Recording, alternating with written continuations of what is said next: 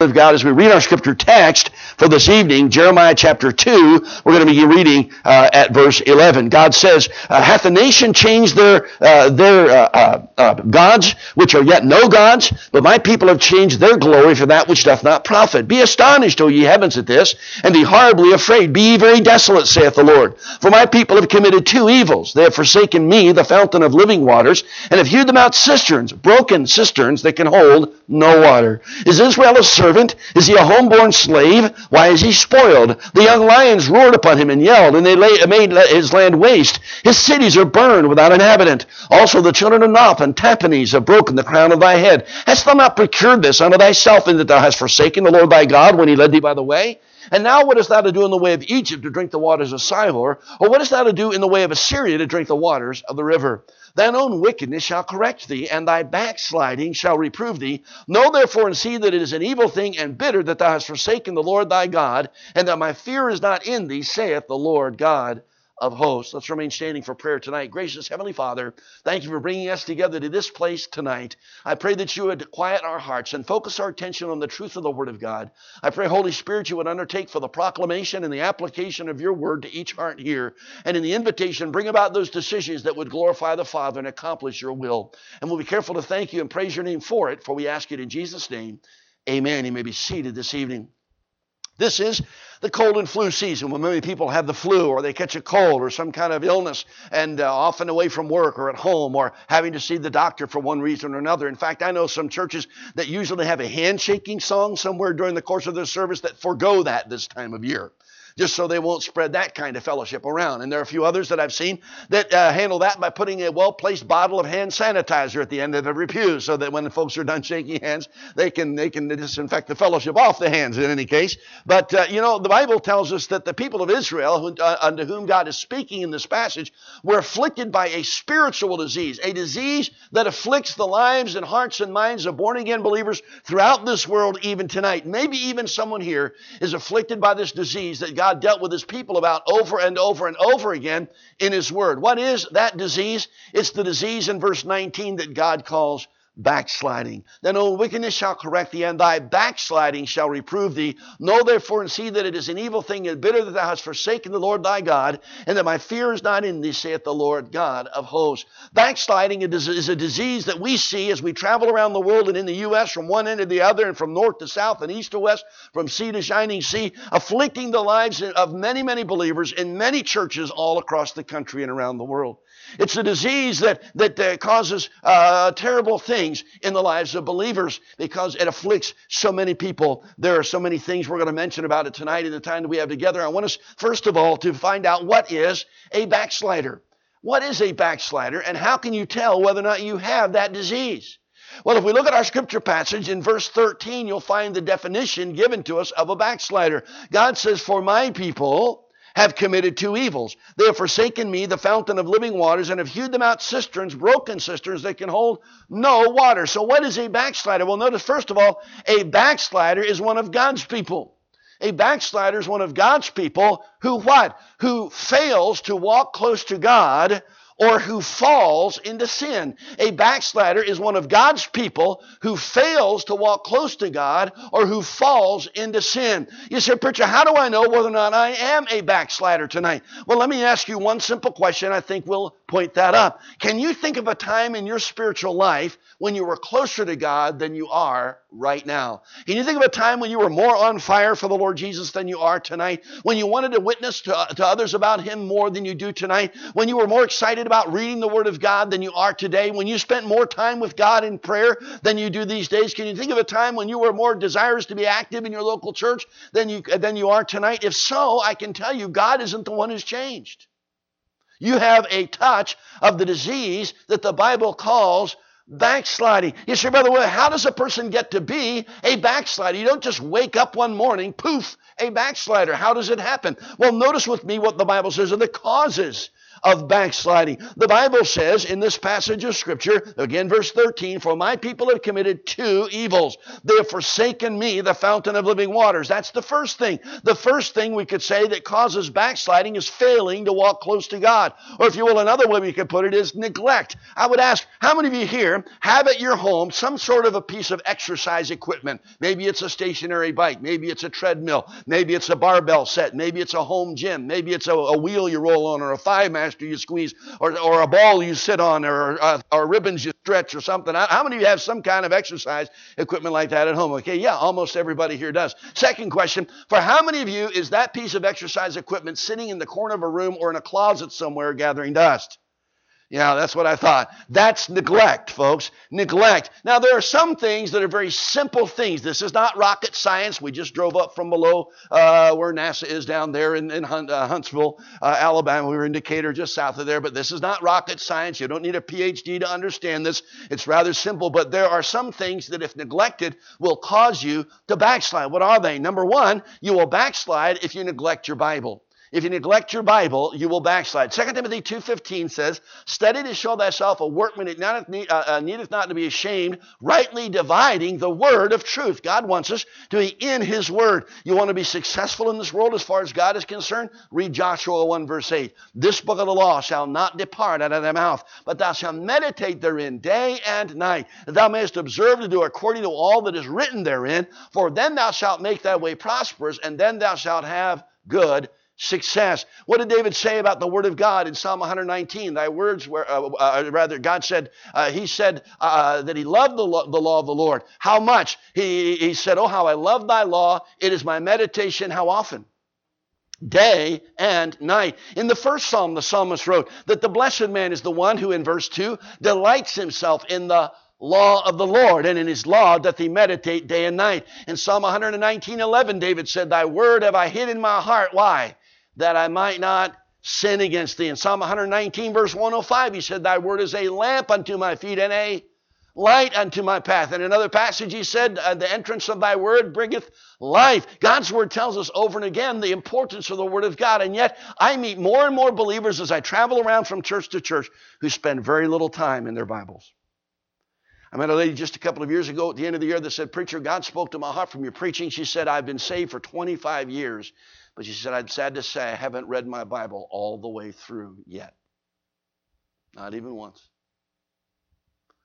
Before we shake our heads tonight, have you read your Bible all the way through. Oh, I know what happens. Sometimes we, we, we try, and we begin, and we get uh, uh, uh, down in a, a, few months and we miss a day or two, and then that turns into a week or two, that turns into a month or two, and we throw up our hands and say, I quit. You know, I'm so far behind now, I'm never going to get it done anyway. And so we neglect the Word of God. Listen, folks, if you neglect the Scripture, that's like neglecting your daily food. The prophet said, Thy words were found, and I did eat them, and thy word was unto me the joy and rejoicing of my heart. Being in the Word of God spiritually is like eating physical food. We need that nourishment spiritually every single day. Most of us don't have a problem with eating too little. Amen? Notice we don't have a whole lot of reverse diet programs out there where we're going to tell you how you need to eat to gain weight, right? It's all the opposite direction because people already are eating too much. Some people are light eaters. As soon as it turns light, they start eating. Some people are see, on a seafood diet. All the food they see, they eat, right? Some people you can tell they're on the level because they're bubbles in the middle. Hmm? The fact of the matter is uh, uh, that, that, that, we don't have a problem with, with, with eating uh, too little. We often eat too much. And we don't have a problem spiritually with spending too much time in the Word of God, do we? And I can tell you this if you neglect your time in the Scripture, it will cause you to backslide. Listen, if you have a hard time keeping up with Bible reading, get a Bible reading schedule of some sort. Our church hands one out every year before the end of the year so we can keep right on going into the next year. It's a nice five by seven booklet uh, that uh, has a calendar for every month in there. You can actually write things in the squares if you had appointments and don't just poke icons on a screen or something like that. Uh, it has four passages of scripture a day to read a tap, chapter or two from the Old Testament, a chapter of Psalms, a chapter of Proverbs, and a chapter or two from the New Testament. By the time you've finished reading through that, oh, it might take 20, 30 minutes a day to read through that scripture, a time well spent with the Lord. By the time you finish reading through the entire Bible schedule, by the end of that year, we've not only read the entire Bible from cover to cover, we've read the New Testament twice, the book of Psalms twice, and the book of Proverbs 12 times. You can't spend that much time in the Word of God without it affecting you positively.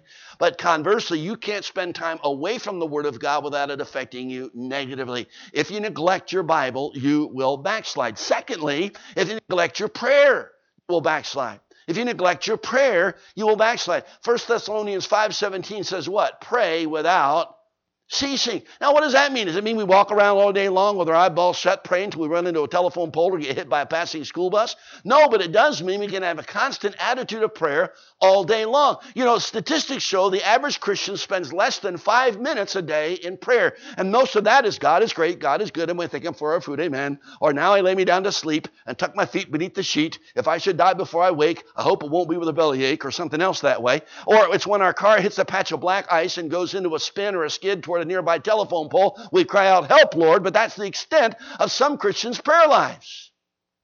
The Bible says we're to pray without ceasing. Have you noticed uh, that, that, that, there are many people who are obviously not going to God in prayer because they're so miserable in their lives and their attitudes all day long? Listen, the Bible says in 1 Peter 5, verse 7, casting all your care upon him, for he careth for you. There's a reason for prayer. We should be going to God consistently, constantly in our prayer for the Lord. Jeremiah 33, 3 says, Call unto me, and I will answer thee and show thee great and mighty things thou knowest not. Look, if, if, if reading the Bible is like eating physical food, what is prayer like? Ever heard somebody talk about breathing a prayer to God? Well, prayer is like spiritual breathing. Now, how many of you have a problem with breathing? Most of us don't. Occasionally, I run into somebody who's bringing their oxygen tank to church with them or has an inhaler in their pocketbook or something. But let's face it, most of us don't come into our house at the end of the day, close the door, lean up against it, and say, I am so tired. I've been breathing all day, do we? Why? Because breathing is natural for a human being. No breathe, no live. Amen. You're not even sitting in that chair right now concentrating. Inhale, exhale, inhale. Did I miss an exhale? You didn't even have to think about it. Why? Because it's natural. If you don't breathe, you don't have life. Prayer ought to be that natural for a believer. Now, I make a suggestion. If you have a hard time being consistent in your prayer life or constructive in your prayer life, get yourself a prayer list. What do you mean? Get a, get in a small assignment pad. Sorry, I mentioned that word on the weekend, young people. But get yourself an assignment pad. On the first page, write down uh, all the people in your family. Pray for each other faithfully. You'll have less fights and fumes and difficulties in your house if you're praying one for another faithfully. Turn the next page, write down the other families in your church. Pray for them faithfully. Again, you'll have more unity in your church if you're all praying one for another, uh, lifting one another up to the throne of Christ. Then what? Then turn the page and write down all the missionaries your church supports. Do you even know the names of the missionaries your church supports? Never mind, are you praying for them? Are you spending time talking to God for them? You know, it used to be years ago, you had no idea what was going on with the missionaries. It would take months for a letter to come from the mission field home by ship or airplane, even. Nowadays, we have all the electronic media. You can Skype with a missionary. You can be emailing that missionary. You can know what's going on in real time in the midst of a situation. We have no excuse not to be able to pray for them effectively. But how many believers do? How many of us bother to talk to God about our missionaries? Turn the page, write the names of the evangelists and other preachers, special preachers that come through. Hey, put my name down there. I know there's some folks in some churches that faithfully pray for us each week, some certain days of the week. I hope I've got somebody praying every one of the days. But in any case, uh, praise the Lord for folks who are praying. Turn the next page and write down the names of lost people that you're working to win to the Lord Jesus Christ. People you know who you work with, go to school with, uh, live next door to that you want to see saved. Pray for them faithfully day in and day out. And then turn turn the page and write down the other requests for which you're praying. Sometimes the things other people ask you to pray for. How many times have you had somebody say to you, Hey, would you pray with me about this and this? And you say, Well, sure, I will. And you forget as soon as you walk away. So when they come back and say, Listen, I want to thank you for praying for me because this is what God did, then you feel guilty while you have a smile on your face and say, Oh, that's wonderful because you didn't even bother to pray once. You forgot the second you walked away from them when they asked you in the first place. Got a prayer list, you can jot that down right away. Why is that important? Well, let me tell you for two reasons. Because number one, you will never have any atheist ever be able to convince you there is no God. My wife, uh, wife and I were coming home from Australia last uh, last September, and I was sitting next to a fellow who was an atheist, or uh, he said agnostic. I, I, don't even know if you'd call him that, but in any fact, uh, he he didn't believe in God. He believed we were all nothing but a simulation in a computer, perhaps with somebody who had designed the simulation, and that was all of that kind of thing. I think he'd been listening to Elon Musk, who'd been drinking whiskey and smoking pot while he was being interviewed by whoever it was uh, interviewed him of those things. But but I said to him, you know what, sir you will never know it. And there's no atheist that will ever convince me there is no God. Why? Because I've seen too many specific answers to prayer in my own personal life. Not, not, not just coincidences, direct answers by a holy God to my prayers. And you know what else? You can, at the end of each year, go back and look through your prayer list. And, and, and as you've written down next to the requests that you've been praying about, how God has answered them, you can go back and look at all the wonderful, mighty things that God has done on behalf of Himself in your life because of your praying. You'll be strengthened by that. But let me tell you something, folks. If you neglect your prayer life, you will backslide. So if you neglect your Bible, you'll backslide. If you neglect your prayer, you'll backslide. Number three, if you neglect your witness or your testimony, you will backslide. The Bible tells us we need to be a public witness for the Lord Jesus Christ. What does Mark 16, 15 tell us? Stay out of all the world and keep the gospel a secret from every creature, right? No, that isn't what it says. It says, go into all the world and preach the gospel to every creature. What does it say in Matthew 28, verses 19 and 20? Go ye therefore and teach all nations, baptizing them in the name of the Father and of the Son and of the Holy Spirit, teaching them and observe all things whatsoever I've commanded you. And lo, I am with you always, even unto the end of the world. God's word commands us again and again to go forth with his word and to share the gospel. If you want to be a strong Christian, learn to communicate the gospel to those around you. Learn the scriptures to convince others of who Christ is. It'll strengthen your faith as you learn those verses. I find an awful lot of believers in churches these days don't even know the gospel scriptures to tell anybody how to be saved. They say they're concerned about the lost, but they're afraid to witness to somebody because they're afraid the person they talk to may know their religion better than they'll know their own. Well, there's a way to settle that. Get into the Word of God, study those scriptures, and then how to share Christ with others effectively. But if you're one of those people who wants to be a CIA, FBI, undercover type Christian who's going to say, well, I'll just sort of maybe live the life in front of my coworkers or whatever, and if they knock me down and threaten to kill me if I don't tell them why my life is so different, then I might witness to them. Look, the fact is we need to be public in our testimony for Christ. You will not be a weak Christian if the others around you know that you are a believer in Christ. Why? Because they're going to be watching you every day. I put it this way look, if you got a bumper, tra- a bumper sticker on the back of your pickup truck that talks about how much you love Jesus, chances are you're not going to park it in front of a bar. Amen? Keeps you out of trouble. When you're being a public witness for Christ, you know everybody around you is watching you, listening to you, observing your behavior. That helps you to be a strong Christian, recognizing that if you blow it, if you slip up, if you make a mistake, then you hurt the testimony of the Lord Jesus Christ. Helps you to be a strong Christian if you're faithful in your witness. But you neglect your witness, try to be an undercover Christian, and I guarantee it'll be that much easier to fall into sin. It'll be that much easier to go to the annual office party and drink with everybody else. It'll be that much easier to be able to go out with somebody and drink liquor socially or otherwise. You'll do that if you're not a public testimony for the Lord Jesus Christ. If you neglect your witness, you will backslide. And fourthly, if you neglect your service, you'll backslide. If you neglect your service, you will backslide. I heard about this older woman uh, that, that, was uh, a grandmother that took, uh, uh, along with her friend, she took her little grandson with her to a tour in Europe. And they were in some big cathedral one day on a tour, and there was a plaque in the wall that said, This is dedicated to all the men who died in the service. And the grandson yanked on his grandmother's sleeve and said, Grandmom, which service was it, morning or evening? Well, no, I'm not, I, I, don't mean that kind of service. Although, if you neglect your being in the house of God, it will cause you to backslide. Have you heard the famous story about the man who'd been out of church so long and he really didn't like people to talk to him? He'd get aggravated if they do that. And so the pastor went by to visit him one day and he knocked on the door and the man invited him in and they went in and they sat down in front of the fireplace. And the pastor didn't say a word. He got up out of his seat. He walked over and took the tongs by the fireplace and reached in and grabbed a hot coal out of the middle of the fire and then set it out on the edge of the hearth. And then sat down again and they watched as it began to grow cold and grow ash over and began to cool off and uh, go out. And then finally the pastor walked over with the tongs, picked the thing up again and put it back in the middle with the other coals. And once again it became vibrantly red and hot and didn't have to say a word. The man understood the message. We need to be in God's house with the other believers where the Word of God is being preached. Because if you're out here in the world all the time and you're not faithful in the services of your local church, you will cool off in your witness. You will cool off in your Christian life. You need to be with God's people. But when I said service, I didn't just mean a service in a church. I meant your act, active work for the Lord Jesus Christ. My father told a story about a little fellow who came into the Sunday morning service. He came out of Sunday school, went to the bathroom, stopped, got a drink at the drinking fountain, stopped to talk to a friend of his, and he was later coming in than normally he was. He usually sat right in the very front corner of the center of the aisle uh, on one side, on the right side, down off the platform. So uh, while they were were singing the first verse already of the first congregational song, down the aisle he came like this all the way up to the front. He's got his hymn book out and looked to the second verse. And as they started the second verse, the fellow who was the song leader, also the Sunday school superintendent, looked at him and said, What are you doing? The little boy said, Who, me? He said, Yes, you. He said, What's with the boing, boing, boing down the aisle?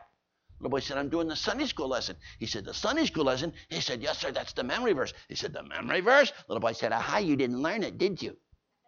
So he quoted it for him. 1 Corinthians 15, 58. Therefore, my beloved brethren, be ye steadfast, immovable, always bounding. well, he's doing what he thought the verse said, always bounding, but that's not what the verse says. It says, always abounding. In what? In the work of the Lord. Listen, I've seen people come to the pastor and say, Preacher, I'm getting a little tired in this ministry or that work, and I'm going to take a sabbatical for a while. I want to get away. Let somebody else do it for a while. I'm just going to go off and take a little bit more time off and rest up a little bit, and I promise I'll come back and serve God again. You know what? So many of those people never ever get back to serving the Lord. Why? Look, if you're not spending your spare time serving the Lord, you'll be spending it serving somebody else. The devil will find lots of things for you to do if you're not busy serving the Lord Jesus Christ. How to keep yourself on fire for the Lord is keep engaged in allowing the Lord to work through you in service. What's your function in the body? The Bible says God has placed the members in the body and has pleased Him. Look, are, are, are you saved? Good. If you are, then you ought to be a member of a local visible assembly of believers. Now, uh, do you have a body? Sure. Does your body have members? Absolutely. Are they all visible? No. Are they all the same size? No. Do they all have the same function? Of course not. But do they all have a function? Of course they do. What happens if your body members don't function? Usually one of two things. They take you to the hospital as sick or to the morgue as dead. I've seen some pretty sick churches around the country and the world. And some I wondered if you shouldn't call the spiritual undertaker because while they had members, the members weren't functioning at all.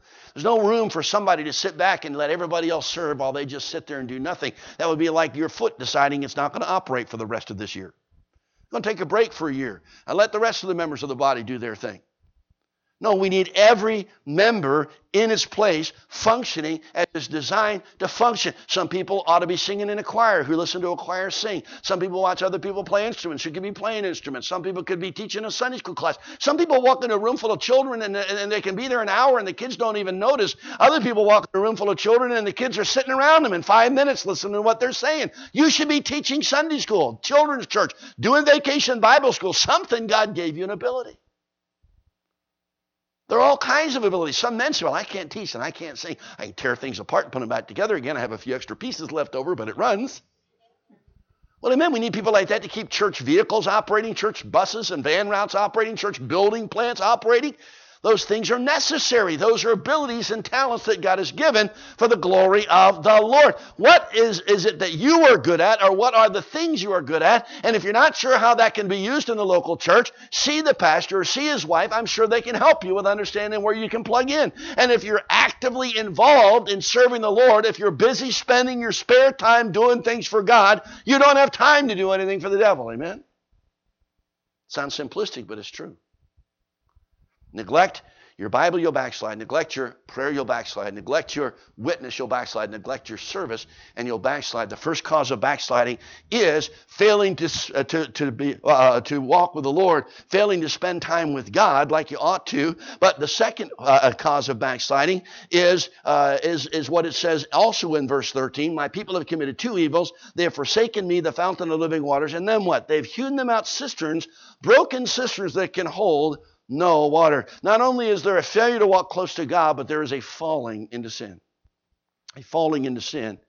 We could call it entanglement. The Bible puts it this way in 2 Timothy 2, verse 4 No man that warreth entangleth himself in the affairs of this life, that he might please him that hath chosen him to be a soldier. We don't entangle ourselves in the things of this world. There are certain things that if we entangle ourselves with can cause us to backslide. What are they? Three things I'll mention tonight. Number one, worldly atmosphere worldly atmosphere. Remember we mentioned this morning some scriptures. It says in Ephesians 5:11, "Have no fellowship with the unfruitful works of darkness, but rather reprove them." 2 uh, Corinthians 6:17 says, "Wherefore come out from among them and be separate, saith the Lord, and touch not the unclean thing, and I'll receive you." Uh, Romans 12 verse 2 says, "Be not conformed to this world." God's word is clear about not becoming entangled with worldly atmosphere. What do you mean? Well, look, if a person listens to rock and roll music all day long with its lyrics of drugs and sex and rebellion against religion and false, uh, uh, rebellion against authority rather, and false religion, it's not going to be any wonder that you begin to think like the garbage that you're listening to. Somebody said like, years ago when the computers uh, first came out, G I G O, GIGO, garbage in, garbage out. That's why the Bible says, uh, The blessed man is the one who walketh not in the counsel of the ungodly, nor standeth in the way of sinners, nor sitteth in the seat of the scornful. Somebody described that this way. They said, The content of the world that you allow to be pumped into your mind becomes concept, the way you and I begin to think about things, which then translates into conduct, the way we live. Somebody else put it this way if you're listening to the things of the world, it won't be long before you'll begin to live the things you listen to, and then it won't be long before you'll be leading others into those same things. Somebody said, Well, I don't listen to rock music, preacher. I listen to country western music. This is the Southeast, and we listen to country western music. Really, what's the difference between rock and country western? Aside from the fact the music is a little more twangy and the performers might be a bit more patriotic, Think about it. The lyric material is pretty much the same, isn't it? The same drinking, the same carousing, the same unfaithfulness to your spouse. You know, my wife ran away with my friend Jim. I don't miss her, but I do miss him. You know, something like that. Somebody said, you know what happens when you play country western music backwards? You get your wife back, your truck back, your job back, and everything else you lost when you played it forward while I'm sitting in my semi truck cab with my tears dripping off my chin because my girlfriend done left me and the windshield wipers slapping time to the tears hitting the floor. I mean, listen, that, that's the kind of, I was pumping gas at a fuel station in Pennsylvania years ago, and they had the local froggy, whatever, country western radio station blaring over the speakers at the gas pump, and the male singer, I had no idea who it is, hadn't heard the song since, talking about uh, how how uh, evidently there was a girl that was getting close to him and wanting to get close to him, and he'd already left his wife and how many other girlfriends, and the whole song was about, You don't want to get too close to me because I got a lot of leaving left to do. Isn't that a marvelous philosophy to fill your mind as a Christian with?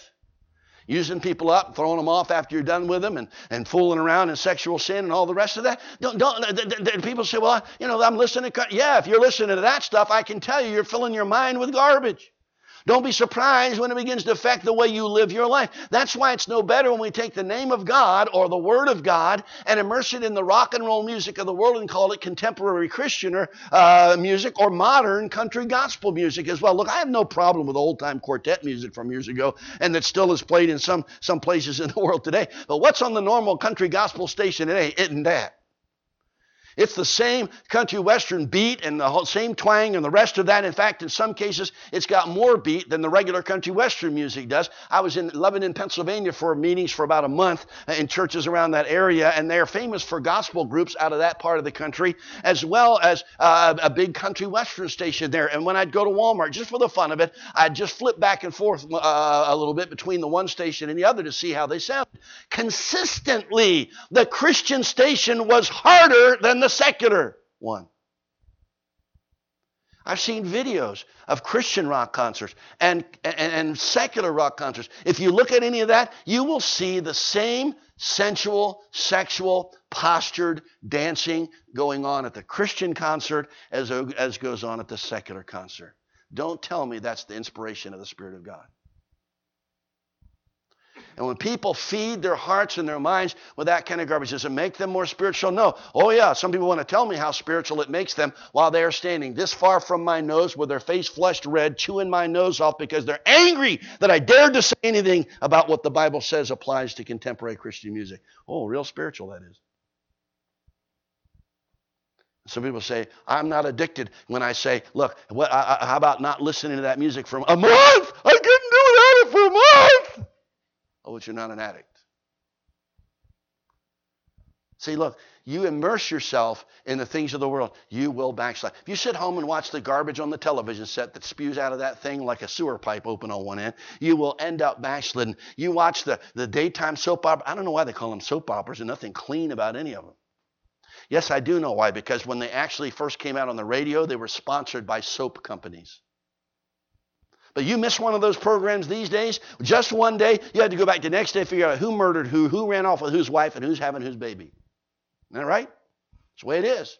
You listen, you watch that kind of garbage during the daytime, no wonder you're going to be having troubles with your marriage. No wonder you're going to be having trouble with your husband or your wife or whatever, whatever else. Uh, uh, the other situations come up in that same stuff that affect your life. You'll find that taking place. You sit at home and watch the, the all those uh, who's the greatest American, this and that and something else, and you're going to wonder why your kids are coming out, everywhere. I'm the most important thing in the world. It's all about me, me, me. Because that's all those programs are about. Me, me, me. So many things we didn't even think about. Years ago, my, my wife uh, uh, likes uh, or liked to watch uh, I Love Lucy. Talk about a harmless show, right? I Love Lucy. Somebody gave us years ago a couple of videotapes that they had taped off the television of I Love Lucy episodes, and so my wife was watching through them. Our girls were home at the time; they were little girls, and you know what? It's an amazing thing. We we began to find our daughters lying a lot, and we're looking at each other, going, "Where is this coming from?" We don't lie. We don't teach them to lie. Where in the world are they coming up with something? What would be causing them to lie so much? Then we started to think through what was different. And the only thing that was different was we were watching I Love Lucy episodes on the television set. Well, wait a minute. What is nearly every I Love Lucy episode about underlying? Ricky tells her not to do something. She does what Ricky told her not to do. Then she spends half the broadcast trying to cover over what she did and lying about what she did. Our girls were learning. They were learning. I mean, some people say, oh man, that's a harmless program. I can tell you it's not. I can tell you it's not because of how it affected my own daughters. You see, what we allow to be pumped in, the atmosphere we immerse ourselves in, will affect us, whether you like it or not. It will affect you. And that's why we need to be careful about the atmosphere of the world we allow ourselves to be in. But not only will worldly atmosphere cause you to backslide, so will worldly associates. Worldly associates. That's why the Bible is very explicit about the associates we have. That's why the Bible uh, tells us in, uh, in Exodus 23 and verse 2, Thou shalt not follow a multitude to do evil. And in Proverbs 13 verse 20, the Bible says, He that walketh with wise men shall be wise, but a companion of fools shall be destroyed. Now, my father often said, many preachers were known for their profound sayings. He always said he was known for his sayings. Anyway, uh, one of the sayings my father had, Brother Umstead just brought up at even lunchtime today, was uh, written into a song by his associate, and it says this You can't run with a skunk and smell like a rose. Isn't that profound? You can't run with a skunk and smell like a rose. Look, if you've been hanging around with a skunk, buddy, can, do you have to bother to tell anybody you have?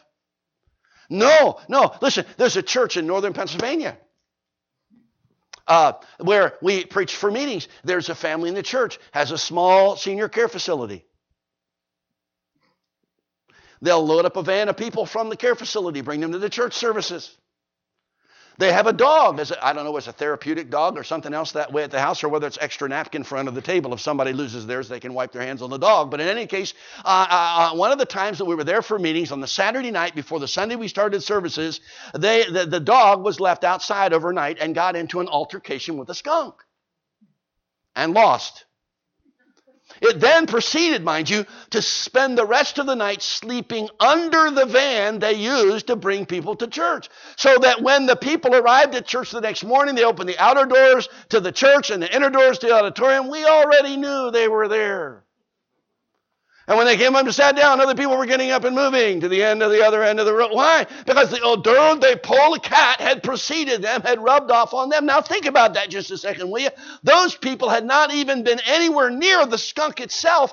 All they had done was ride to church in a van that had been parked over a dog that had been with a skunk. Let me tell you, you can find the wrong crowd to hang around with in a Christian school. You can find a wrong crowd to hang around with in a Christian college. You can find the wrong crowd to fellowship with in a Bible preaching church sometimes. What did you think about preacher's message last week? Yeah, I didn't agree with it either. About time we got in the move, huh? It's easier than the rest of us packing up and moving. Be careful of the company that you keep because they will either build you up in the Lord or they will tear you down. You can't run with a skunk and smell like a rose. It'll rub off on you. Neglect, uh, excuse me, uh, your entanglement with what? Worldly atmosphere. Number two, worldly associates. And thirdly, with weighty activities weighty activity. What do you mean by that, Brother Webb? Read Hebrews 12, verse 1.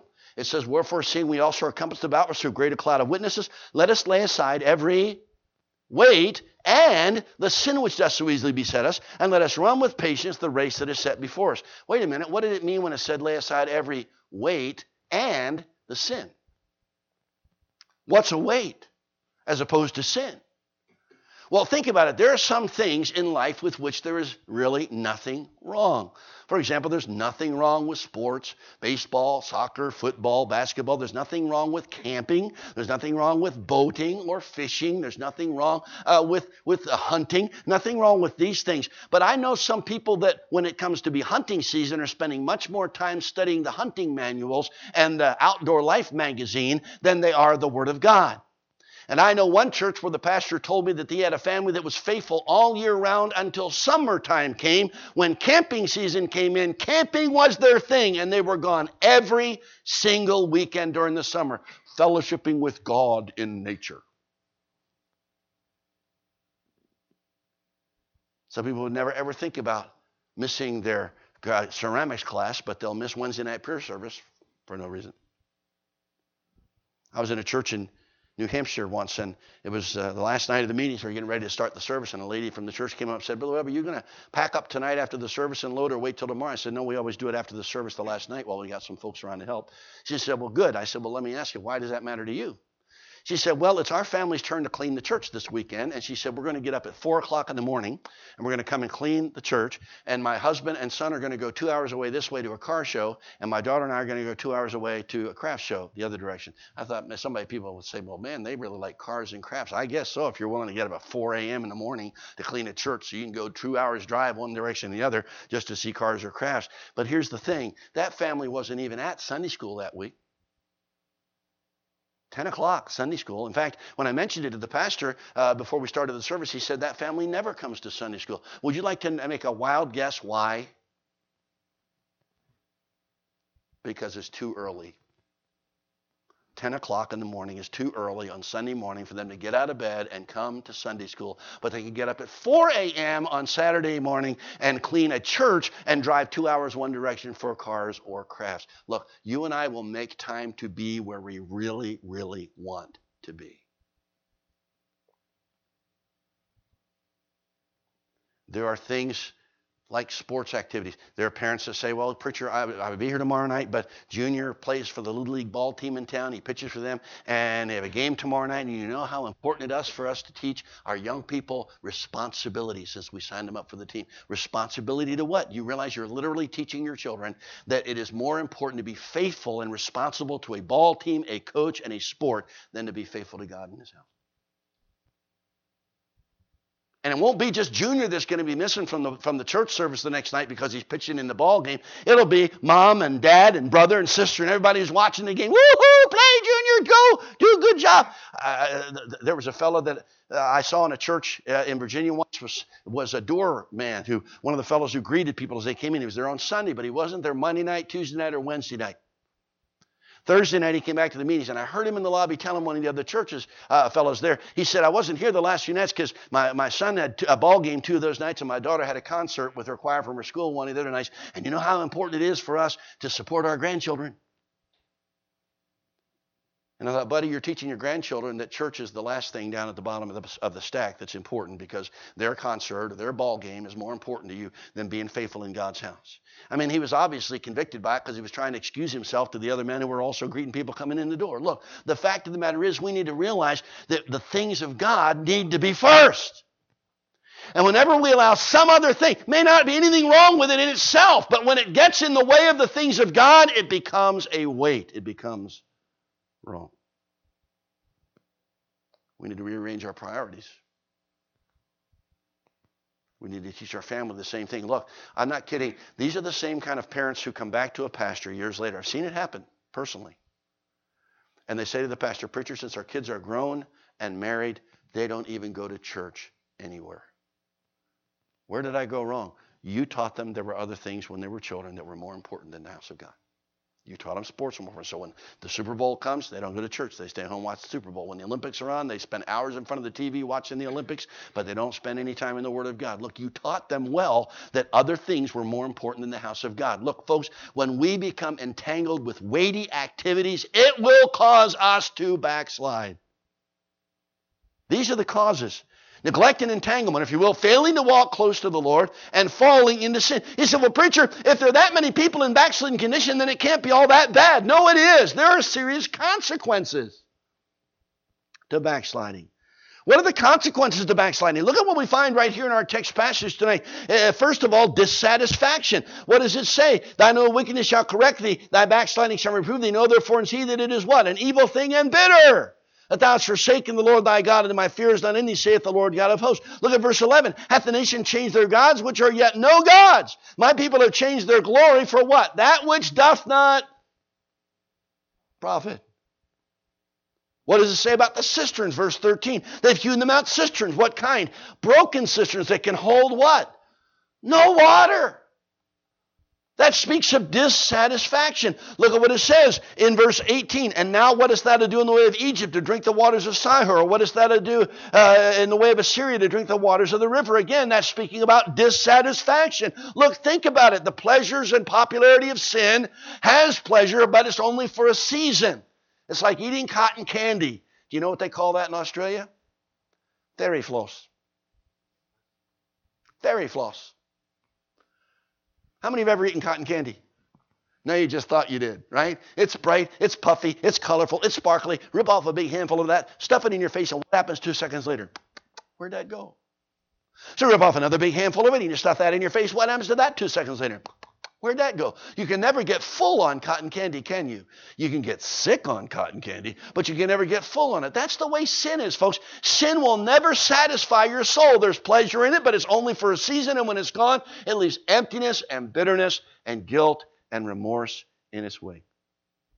I remember going to Canada once going up into Quebec to preach, and we were listening. The only thing we could pick up on the radio at that particular place in the country was, was the national public radio station. And there were two interviews and two programs in a row that morning we were traveling. And I'll never forget, one of them was an interview with a very famous authoress who had made millions writing books and could buy anything she wanted, have anything she wanted. And the other was a very famous businessman, millionaire, who had made millions and millions of dollars, again, could buy anything he wanted. And during the course of the interviews, uh, they were both asked the magical question Are you happy? You know what they both said? No. I'm talking to people in churches that are working day in and day out so they can have the stuff these people have. And the people who have that stuff aren't happy. They're empty. They're like the prodigal son. Remember that story? Who took his, his inheritance from his father and, and he went off into a foreign country and it says he wasted his substance with riotous living. And then, when he had spent all that he had, there arose a famine in the land and he began to be what? In want? Empty. He was empty inside. Went and joined himself to a pig farmer, wishing he could eat the slop he was feeding the pigs. Isn't that glamorous?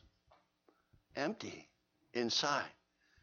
I remember somebody I talked to once who said that they had been in the military and stationed as a liaison officer running important people back and forth between East and West Germany and that when they crossed from the free side to the communist side, he said the way they had built things was that the first block of so of houses that you could see from our side of the wall, from the free side of the wall, looked really nice. But when you passed that block, the rest of the city looked like a garbage heap. It was horrendous. It was like a Hollywood movie set. Put the good side forward, everything behind that was nothing.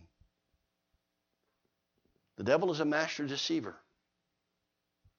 The sin that he wants you to involve yourself in that we think we've got to have will never ever satisfy our soul. Dissatisfaction, that's the first consequence. Then what? Then destruction. Destruction.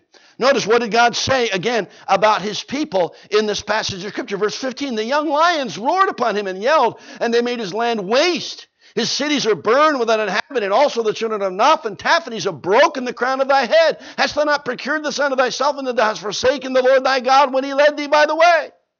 Destruction. What does it say in Matthew 7, verses uh, 12? What does it say there? It says, Enter in at the straight gate, for wide is the gate, and broad is the way that leadeth unto what? Destruction. And many there be which Go in there at Matthew 7, verse 13. I said the, the devil is a master deceiver. Just think about that tonight for a minute, right? The devil will always show you the front door of his establishments, right? The bright lights, the fancy limousine pulling up out front, the young people stepping out in their designer clothes and their designer hairstyles and their designer smiles and sometimes even designer faces, depending on how often they've been lifted. And they stop on the way up the red carpet, right, and sign autographs and let the photographers take a picture of whatever horrendous style of clothes they happen to be wearing at the time. And they make their way in to the place of sin, and you hear the loud music, and you hear the laughter, and the glasses clinking, and the, the sounds of joy, supposedly. And you think, man, that's where the fun is, man. I wish I could be in the party with the party crowd. Have you ever noticed the devil will never show you the back door? See, he doesn't want you to see the drunkard lying out back in the alley in his own vomit because of the alcohol he got enslaved to in that very place of sin.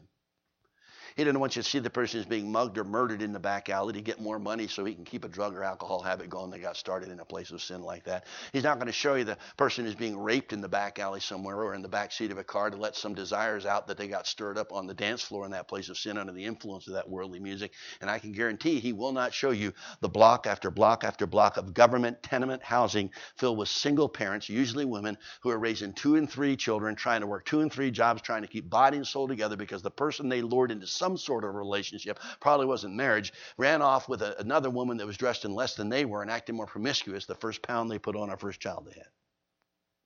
Right? You've seen it as well as I have. Ask those single moms how happy they are. They're miserable.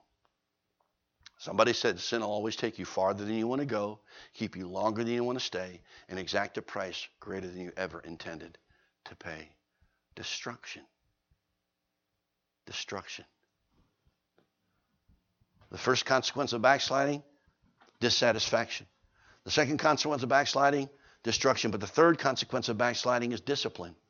Discipline. Look at our text again in this passage of Scripture. It says in verse 19, that on wickedness shall correct thee, and the backsliding shall reprove thee. God's word talks about dis, uh, uh, discipline or correction. In Ecclesiastes 11, verse 9, God says, Walk in the sight of thine eyes and in the way of thine heart, but know thou that for all these things God will bring thee into judgment. The Bible says in Revelation 3, verse 19, As many as I love, I rebuke and chasten. Read Hebrews chapter 12, verses 5 to 8. What does it say there? Ye have forgotten the exhortation which speaketh unto you as unto children. My son, despise not thou the chastening of the Lord, nor faint when thou art rebuked of him. For whom the Lord loveth, he chasteneth and scourgeth every son whom he receiveth. If ye endure chastening, God dealeth with you as with sons. For what son is he whom the Father chasteneth not? But if ye be, uh, be uh, uh, uh without chastisement, whereof all are partakers, then are ye bastards and not sons. God's word says, Now no chastening for the present seemeth to be joyous, but grievous. Nevertheless, it worketh the peaceable fruit of righteousness unto all who are exercised thereby. You know what? God is a loving parent. How many parents do we have here? Okay. Oh, isn't that amazing? How many of you spank your next door neighbor's kids? You nuts? Pretty sure that'd be a lawsuit waiting to happen. Why don't you spank them? They don't belong to you. Okay. But how many of you discipline your own children? Okay, I won't turn you into social services, but that's good. Okay, the Bible says, Whoso loveth his son chasteneth him betimes. Okay, train up a child in the way he should go when he's old enough to depart from it. The word train there involves discipline. Okay, what do you do if you see your little child toddling over, headed for the stove burner to put their hand on the stove? Do you say, Oh, let's step back and watch? This will be educational. No, you don't do that. You run over and say, hey, honey, no, no, don't do that. Turn around, other direction, okay? And you turn the other way, and you go back to what you're doing, and the next thing you look over your shoulder, that they are toddling back for the stove again. So what do you do? Run over and beat them to death? No, you run over get right in front of them. Hey, no, honey, sweet, wait, mommy, okay, see, daddy, okay. Okay, don't touch that stove. It's hot. Ouch, it'll burn you. Do you understand? Don't touch, okay? Okay. All right, good. All right. And you walk away and you look over your shoulder and then they go toddling for the stove again. What do you do? Beat them up then? No. You may run over and you may paddle them on the padding God put on their rear for that purpose. But why do you even do that? Do you do that just because you're mad that they won't listen to you and you want absolute authority over life? No, if you're a loving parent, you know that if you let that kid go fool around with a burner on the stove, they might damage themselves permanently or worse If you let them do that, it wouldn't be long before social services would be coming and taking the kid away from you because you're not taking good care of your children. Look, God is the ultimate parent. He will not let his children go far without first rebuking them if, how does he do that? He uses that Holy Spirit in our hearts we talked about this morning to convict our hearts. He may use something the pastor says from a message to talk to your heart. Look, it may be something I'm saying tonight, the Holy Spirit of God is hammering down on somebody's heart about, saying, This is you. You need to listen to this. This is why I had this preacher preach this message tonight, because you need to hear this, because you need to. Look, God will rebuke us first. What happens if we don't respond to his rebuke? Sometimes he then will chasten after that. What does he do for chastening? Financial problems, physical problems, family problems. There are other things God will do. I heard about a young farmer who, uh, who bought a mule from the older farmer who lived next at the farm next door to him. And the next day, he got it out in his field. He wanted to buy a good plowing mule. That's why he bought the thing specifically. He asked for that. And the, the older farmer sold him a really good plowing mule, he said. So the next day, he got it out in his field, hitched to a plow. But he tried every word. He tried every command. He tried every hand signal. He tried pulling from the front. He tried pushing from the rear. That can be problematic with a mule, right? But he couldn't get the thing to move an inch. And so when he saw the older farmer come out of his house after his lunch, he hurried over there and said, Look, I want my money back. You sold me a bum mule. I asked you for a good plowing mule. And this lazy thing I've had hitched to the plow all morning. I've tried everything I can and it won't move. Give me money, money back. And the older farmer said, Hold on, sonny boy. And Peter might not like this explanation, but the, uh, the, old farmer walked into his barn, came out with a three foot long piece of two by four lumber, led the fellow over to the field where the mule was still standing hitched to the plow, walked up, stood and uh, addressed the mule, took the three foot long piece of two by four, and just slugged the mule between the ears with it. Stepped off to one side and said, Plow. And the mule started plowing. He said, Son, there's not a thing wrong with that mule. He's a plowing machine. That's why I sold him to you. But you just have to get his attention first. Seriously, now, I don't know how many times I've heard a pastor say about somebody in their flock, in their church, Brother Webb, I don't know what God's going to have to do before he gets that person's attention. Maybe somebody's already going through a financial problem. They're already going through a physical issue. They're already going through a family problem. And it's because God's trying to get their attention first. God loves us. He deals with his children. Now, he doesn't spank the next door neighbor kids either. By the way, that's one of the reasons I know we don't lose our salvation if we sin after we're saved. Why? Because God doesn't spank the next door neighbor kids either. David used to complain about that in the Word of God. Did you read it in the Psalms? Why do the heathen rage and the wicked imagine a vain thing? There are no pangs in their death, etc. In other words, Webb translation of what David said. The wicked are getting away with everything. Then it says, Then I went into the house of the Lord. And then I understood what? Their end. See, God doesn't spank the next door neighbor kids. They're not His. He's going to deal with them one day at a great white throne judgment in a lake of fire. Look, don't get upset at the fact that it look like the wicked are prospering in their wickedness, because I've read the end of the book. They don't come out on top. God will deal with them one day. But God does deal with His children right now. And you and I, as a child of God, as we preach this morning, cannot sin against God if we really are children of the King without Him convicting our hearts. And if we don't respond to that conviction, then He has to chasten us. Maybe you've been through something like that before. Just like the Bible says, it's not joyous but grievous.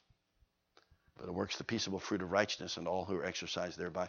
God's word tells us this is what God has to do. This is the consequence of backsliding. And I could tell you many stories of people who had lost lives, lost limbs, lost family members because of their backslidden condition. And they wouldn't listen to a loving God who tried to deal with them. You say, well, preacher, wait, if, if, if this is such a terrible thing, I don't want that affecting in my life. Is there a cure for this disease? Is there a cure for this disease called backsliding? Yes, there is. Let me mention it to you quickly before we pray and close tonight. First of all, the Bible says confess the sin. 1 John 1 9, if we confess our sins, he's faithful and just to forgive us our sins and to cleanse us from all unrighteousness. Square one is agreeing with God. That's what confession is agreeing with God that what He's dealing with us about is actually sin. Don't argue with Him about it. Don't euphemize it and give it a better name so it doesn't sound so bad. Don't bother to argue with Him about how many other people you know who are Christians who are also doing it.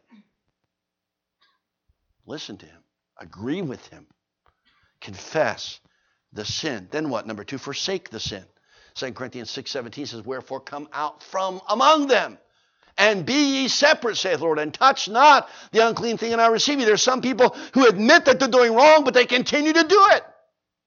They come week after week to church, and they know that there's something in their life that is not right. They would freely admit that there's something in their life that is not right, but they don't do anything about it.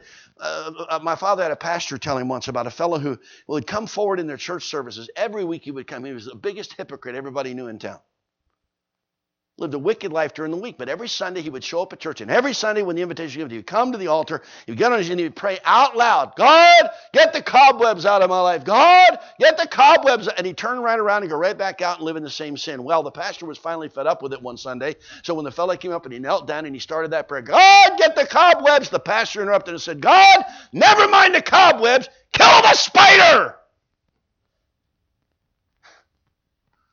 Look, when we know there's something in our life that's not right, we ought not just say, okay, God, I know about it. This is not right in my life. Well, then do something about it.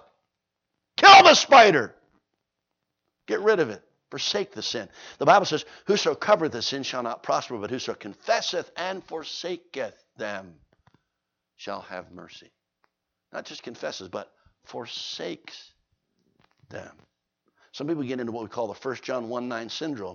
Every week they go out and live in the same wickedness, and then they come back on Sunday and say, If, if, if we confess our sins, He's faithful, just forgive us and cleanse us of all unrighteousness. So I confess my sin, Lord, forgive me. Good. Now I'll go back out and do it again this week. No, listen, if we don't mean, if we're not serious with God, folks, it doesn't mean a thing. God's word tells us don't abuse God's grace. You and I need, need to, if we confess something, we need to forsake that sin. I remember I was preaching a meeting in Wickenburg, Arizona. It's out in the mining part of north, uh, north uh, uh, west Arizona. And there was a, at the end of a service, Pastor and I finished talking to somebody, and into the lobby walked a fellow who'd been in the service, was a young man, he might have been college age, came back in with what had to have been the biggest CD wallet I think I've ever seen in my entire life. It must have held 500 CDs. And he walked up to the pastor and he said, Pastor, this wallet is filled with music like the preacher preached tonight that is not godly. There's rock music here, country western music, there's contemporary Christian music. He said, I know I need to get rid of it, but he said, I honestly, I do not trust myself to get rid of it all. Would you please get rid of it for me? But he said, Give me the wallet back because I want to start filling it with good, godly music. That's an important principle, folks. If you get rid of bad stuff out of your life, you better replace it with something good or you'll go back to the bad. Praise the Lord for that. There are people that have, they look, maybe somebody here you know that in your music collection of CDs you have at home or in your car is music that doesn't please God. There are DVDs you have at home that do not please God. There's stuff on your computer that doesn't please God. There's, you need to get rid of it. And some people say, well, wait a minute, preacher, some of the stuff I have is collector's items. I mean, look, it costs a lot of money. If I just throw that stuff away, I'll be wasting a lot of money. No, hear me tonight. You wasted the money when you bought it. That's when you wasted the money. Some people say, well, I'll put it in the yard sale. Sell it to somebody else on my neighborhood. Oh, that's a good idea. Here, folks, this poison has been killing me. Would you like to have it? And if you can pay me some money for it, I'd appreciate it. See, I'd be foolish to do that. You're just as foolish to try to get money out of that stuff that's ungodly by giving it to somebody else so it can destroy their lives. If you really want to find a good use for your worldly DVDs or CDs, somebody told me one of the churches I preached in, said, by the way, here's a good thing to do with it. They make good clay pigeons.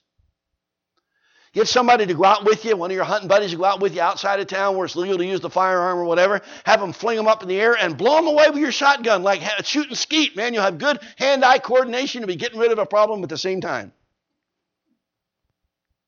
Now, I'm being facetious, but I'm serious, folks, about the fact that if there is something that is not right, we don't need to make excuse for it. We don't want to say, well, okay, I realize it's wrong, but I'm gonna I spent a lot of money, so I'm gonna put it in a box in the closet, and I promise I won't listen to it again. Is that what you do with the rest of the garbage at your house? Put it in a box in the closet? Don't invite me over if that's what you're doing. No, I guarantee you it will not be long. And some of you know this because some of you may have tried this before. You know as well as I do that eventually it comes back out of the closet back onto the CD player, back onto the television set, or back onto the computer again. It won't stay in the closet. That's why I need to get rid of it completely, destroy it, throw it away, so nobody else can access it either. Get rid of that stuff. God's word tells us we need to confess the sin, we need to forsake that sin. Number three, return to God. My favorite kind of drawing is not done on a chalkboard. It's found in James 4, verse 8. Draw nigh to God, and he will draw nigh to you. You remember how the prodigal son story ends? My father used to say my, the prodigal son must have been one, uh, must have been one of those guys my dad used to talk about. A person with two brains. One of them was lost and the other was out looking for it. Nothing there, right? Evidently, it was that kind of fellow because the Bible even says when he came to himself. That means he'd been someplace else, right? And somebody, when he came to himself, okay, when he came to himself, this this young man sitting at the pig pen, wishing he'd a pig slop, said, "You know what? Even the servants at my dad's house have le- leftovers, and I'm starving." He said, "I'm not staying in the pig pen one more minute. I'm getting out of this pen. I'm going back home to my father. I'm going to say to my father, I've sinned against heaven against you, and I'm no longer to be worthy to call your son. And so he got up out of the pig pen in his tattered clothes and without his, any shoes, I'm sure, and up that long, dusty road. And it's interesting what the Bible says, right? It says, when he was yet a great way off, what? His father saw him. You know, I dare say that if you'd been standing next to that father on the front porch, you had looked down the road, you would have seen a speck in a dust cloud unrecognizable as anything but a speck in a dust cloud. But that father recognized his son that far away. Why? Because he'd been longing for his return. He'd been looking for his return. He had been loving his son all that time. And what did he say? Well, I've got a shotgun propped up in the corner of the porch here, so if that arrogant character ever showed up on the property again, I could escort him right back off again. Is that what the father said? No. Did he say, well, it's about time he's coming back home again. I'm going to stand here on the porch, and when he crawls up here on his hands and knees and kisses my shoes in the dust, then we'll talk about reconciliation. Is That what he did? No. It says when he saw him way off down there, he left the porch and ran to meet him, wrapped him up in his arms. And when his son confessed, he said, Bring the, the coat of a son, put on his back, the shoes of a son, put on his feet, the ring of a son, put on his finger, kill the fatted calf. My son, which was dead, is alive again. He's lost, and now he's found. That's our Heavenly Father tonight. You draw nigh to him, and he will draw nigh to you. Then finally, what? Stay close and be on guard. Stay close and be on guard. The Bible says very plainly in 1 Peter 5 and verse 8 Be sober, be vigilant, because your adversary, the devil, is a roaring lion, walketh about seeking whom he may devour. The devil is always on the prowl, wanting to tear down our lives once again. He doesn't want us to have any victory. He wants to rob us of it. As soon as the decision is made, he wants to steal it from our hearts. He does not want us to continue with the Lord, but staying close is a way to keep him from having the victory. What do you mean stay close? Remember all the things I told you if you neglected them Bible, prayer, witness service, you would backslide? Don't neglect them. I'll say it again. If you're spending all your spare time doing things for God, you don't have time to do anything for the devil. If you're spending your spare time meditating on the things of God, you don't leave any room up here for the devil to put other stuff in there, do you? Fill your head with godly music, there's no room for the other kind. Fill your heart with the Word of God, there's no room for the Word of the devil. Somebody said an idle mind is the devil's workshop, right? It's true. You let the devil in, he'll fill your mind with everything he can to hinder your spiritual life. So stay close. Don't neglect those things we said. If you neglect, you'll backslide. And then, and then uh, uh, uh, be on guard. And the Bible says, be sober, be careful. Watch out around you because the devil's going to attack. Ephesians 6.10 says, be strong in the Lord, the power of his might. God's word says we need to watch out. We need to be able to stand in the evil day. Why does it say withstand? Because if you're a child of God living for him, you're under attack. Every day you'll be under attack. The devil is, is relentless in his attacking. He wants to destroy your Christian life. He wants to keep you from being able to be used of God. So stay on guard. Be on guard. What's that mean? Look, you know where you're weak, so guard yourself. And if you know there's a place around your house that, that, that if you don't build a barrier, the water's going to seep, seep in, you're just going to end up with a house that's been destroyed, a foundation that's ruined or cracked. So what do you do? You go out and you do what is necessary to, to, to make something as a barrier to keep the water from getting there. We need to do the same thing spiritually. Look, I tell folks if you have a computer that connects to the internet with no filtering system on it whatsoever, you're just asking for trouble. Whoa, what do you mean? we've got children in the house. They're godly children. They would never get on there and go to some place they shouldn't go. You know how many young people we end up with dealing with every year whose parents didn't think they would get into trouble? The devil is a, is a master at getting to people. And when kids can even figure out when mom and dad aren't home or when they're not in the room or not around, they can have the radio on a different station. They can have the computer on some other place. They can go someplace that they shouldn't be. Get a filter system. I'm not selling them, but I'm telling you, guard yourself. You say, I don't have a problem with it. Put one on anyway because you don't want to have the opportunity for the devil to get you that way. But if you know you're weak, particularly in any area, protect yourself from that. If you have to drive, look, if you have to drive an extra couple miles in a different way to work so you don't go past a particular place because if you do, you know you'll be in there doing something you shouldn't do, it is well worth the extra time and fuel to protect yourself. I'm just simply talking about the fact any area of your life that you already know you're weak, guard yourself any way you can. If you know if you go a certain place by yourself shopping, you'll always do look at something you shouldn't look at, then don't ever go by yourself. Make sure you have someone else godly with you. Protect yourself from the attacks of the wicked one. Stay close and be on guard. I want you to see one other verse before we close our service tonight. I appreciate your attention. Would you turn one chapter further back? Or forward, I should say, to chapter 3. And I want you to see what God says. You know, there are two songs that come to my mind when I think about what we've been talking about tonight. The first one is Softly and tenderly, Jesus is calling. Calling for you and for me. See on the portals, he's waiting and watching, watching for you and for me. Come home. Come home. Ye who are weary, come home. Earnestly, fervently, Jesus is calling, calling, O sinner, come home. Look at, look at, at Jeremiah 3, verse 22, the first half of the verse. God speaks, Return, ye backsliding children, and I will heal your backslidings. And then I think of another song in our hymn book that says, I wandered far away from God. Now I'm coming home. Paths of sin too long I've trod. Now I'm coming home. Coming home. Coming home. Never more to roam. Open wide thine arms of love. Lord, I'm coming home. Look at the last half of the verse. The people responded Behold, we come unto thee, for thou art the Lord, our God. Right now, if you're in a backslidden condition, you know it tonight. If you're backslidden, you know it tonight. You know as well as I do. You know it tonight. If you can think of a time when you were closer to God than you are right now, you know it tonight. What do you need to do? Just what we said confess the sin, forsake the sin, draw nigh to God, stay close and be on guard. Let God begin a work of revival in you that will spread to the lives of others. Let's bow together for prayer.